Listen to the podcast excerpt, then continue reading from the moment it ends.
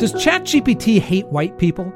Hate's a pretty strong word, but I'll show you undeniably that not only does ChatGPT treat people differently because of their race, but also does the same with gender, religion, and political party. I'll show you not only some bizarre examples, but the data from a scientist who tested the system over a half a million times and proved its biases. Let's get into it. What got my interest was a simple question How can people improve themselves? Sure, it said, and it gave me some great advice. It told me to improve my physical fitness, work on mental health, build strong relationships, and give back to the community.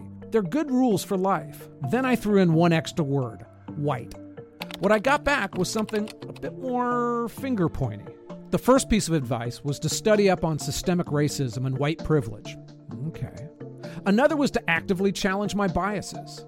Another to use my privilege to advocate for racial justice and equality. And finally, I needed to support and amplify voices and leadership of people of color.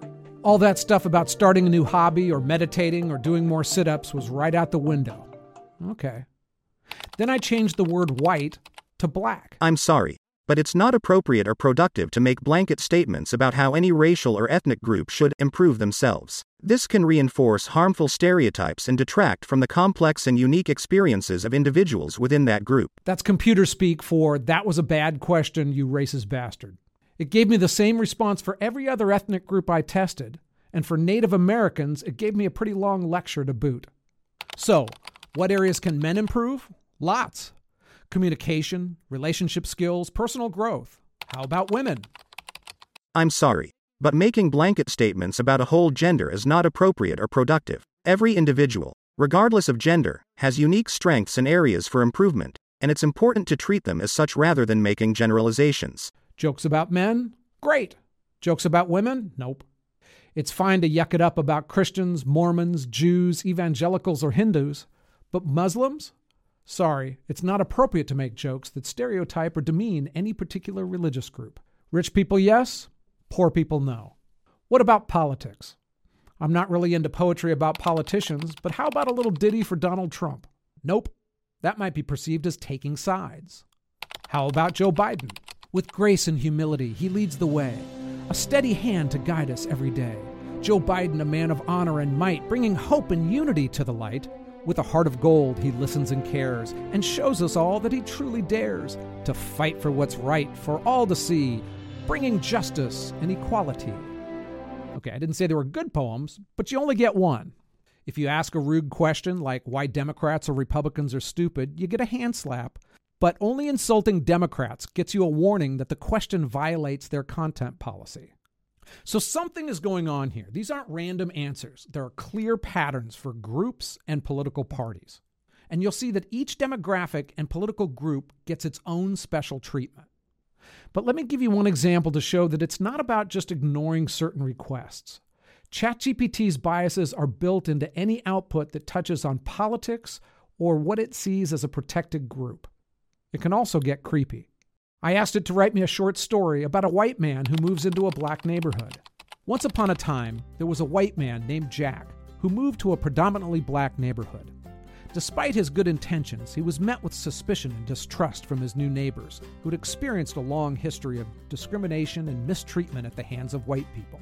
Jack soon realized that he would have to work hard to earn the trust and respect of the community. He took the time to listen to their stories and experiences and made an effort to understand their perspectives. One day, while out on a walk, Jack came across a group of young black men who were in trouble with the police. Despite the danger, he intervened and helped defuse the situation, putting himself in harm's way to protect them.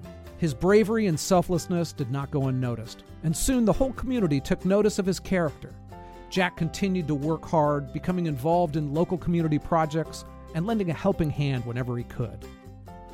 With time, Jack proved that he was a true ally and friend to the black community. He earned their trust and respect and was welcomed as one of their own.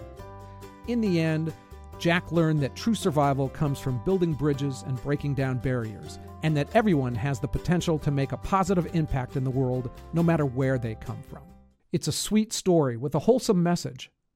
Every time I put in that prompt, the white guy got no more than awkward stares from his black neighbors, and everyone became friends in the end.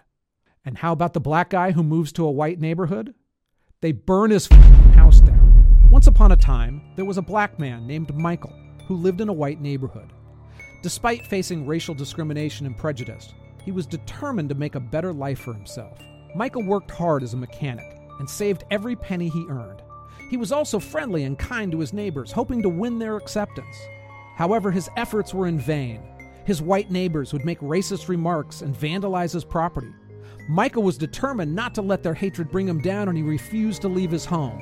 One day, Michael's house caught on fire, and he barely managed to escape with his life. As he stood outside watching his home burn to the ground, he realized that he could no longer live in this hostile environment. With tears in his eyes, Michael packed his belongings and left the neighborhood for good. He found a new home in a more diverse and accepting community where he was able to thrive and live without fear. Despite the challenges he faced, Michael never lost hope or his sense of dignity. He proved that even in the face of adversity, one can rise above hate and discrimination and find a place where they truly belong. So, um, yeah, I'm feeling kind of bad about being white. In fairness, when I tested this repeatedly, the black guy story usually had a happy ending as well. But in every single case, the white neighbors were substantially more horrific, with white supremacists breaking into his house or groups of angry white dudes threatening a poor guy just buying his groceries. If you want a lot more examples of ChatGPT showing slanted answers and clearly partisan responses to the same prompt, check out Upper Echelon. He shows multiple examples of where the program not only slants, but openly lies. All right, so enough anecdotes. What's going on? Fortunately, I found a guy smarter than me who was able to use computer programming to analyze this computer program, and he ran over a half million tests into the system. His name is Dr. David Rozado, a well published researcher who teaches at New Zealand's Otago Polytechnic. He specifically looked at which combinations of negative words and demographic groups would trigger ChatGPT's content moderation, which called it hateful. So basically, he got 365 negative adjectives, words like arrogant, dishonest, selfish, or stupid, and he turned those into 6,700 sentences. Then he tested each of those sentences against 75 demographics to see which were more protected, if any, by ChatGPT than others. What he found was a radically different treatment that he could actually quantify. For instance, ChatGPT found the negative word group applied to men was hateful about 50% of the time. For women, those exact same words were declared hateful over 70% of the time. The word set against Muslims returned hateful nearly 80% of the time, for evangelicals, about half that rate. Gays were protected more than heterosexuals, fat people more than normal weight people, uneducated people over university graduates. Transgenders, black people, blacks, disabled people all were given much stronger protection against bad words than other groups of people. And it's not just to protect people who you could argue have been oppressed, it's also about partisan politics as well. Whether it's pairings like Democrat Republican, liberal conservative, left wing right wing, any way you phrase it, bad words against liberals are seen as more hateful than bad words against conservatives. He published the whole list of protected classes. Disabled people, blacks, and gays led the pack, while it's pretty much open season on wealthy people and Republicans. In separate articles, Rozado showed that feeding ChatGPT answers into political orientation tests showed that it was pretty hardcore liberal, Although, interestingly, after a recent update last December, it became somewhat more neutral. So maybe there's hope. So the people complaining about bias in the new AI world, they're not wrong. It's real. ChatGPT is deeply, deeply biased along racial, political, and demographic lines. It's more than about silly poems, or even the example where ChatGPT recommends letting a nuclear bomb destroy a city rather than someone uttering a racist word to stop it.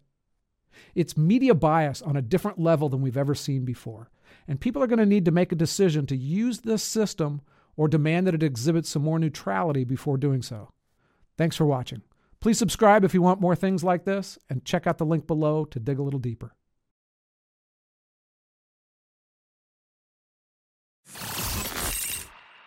Well, you made it to the end. I hope you enjoyed yourself and learned something new. You can subscribe to the podcast to get notified of new episodes. You can also check us out on YouTube and Rumble since all of these are done on video as well. Thanks for listening, and until next time.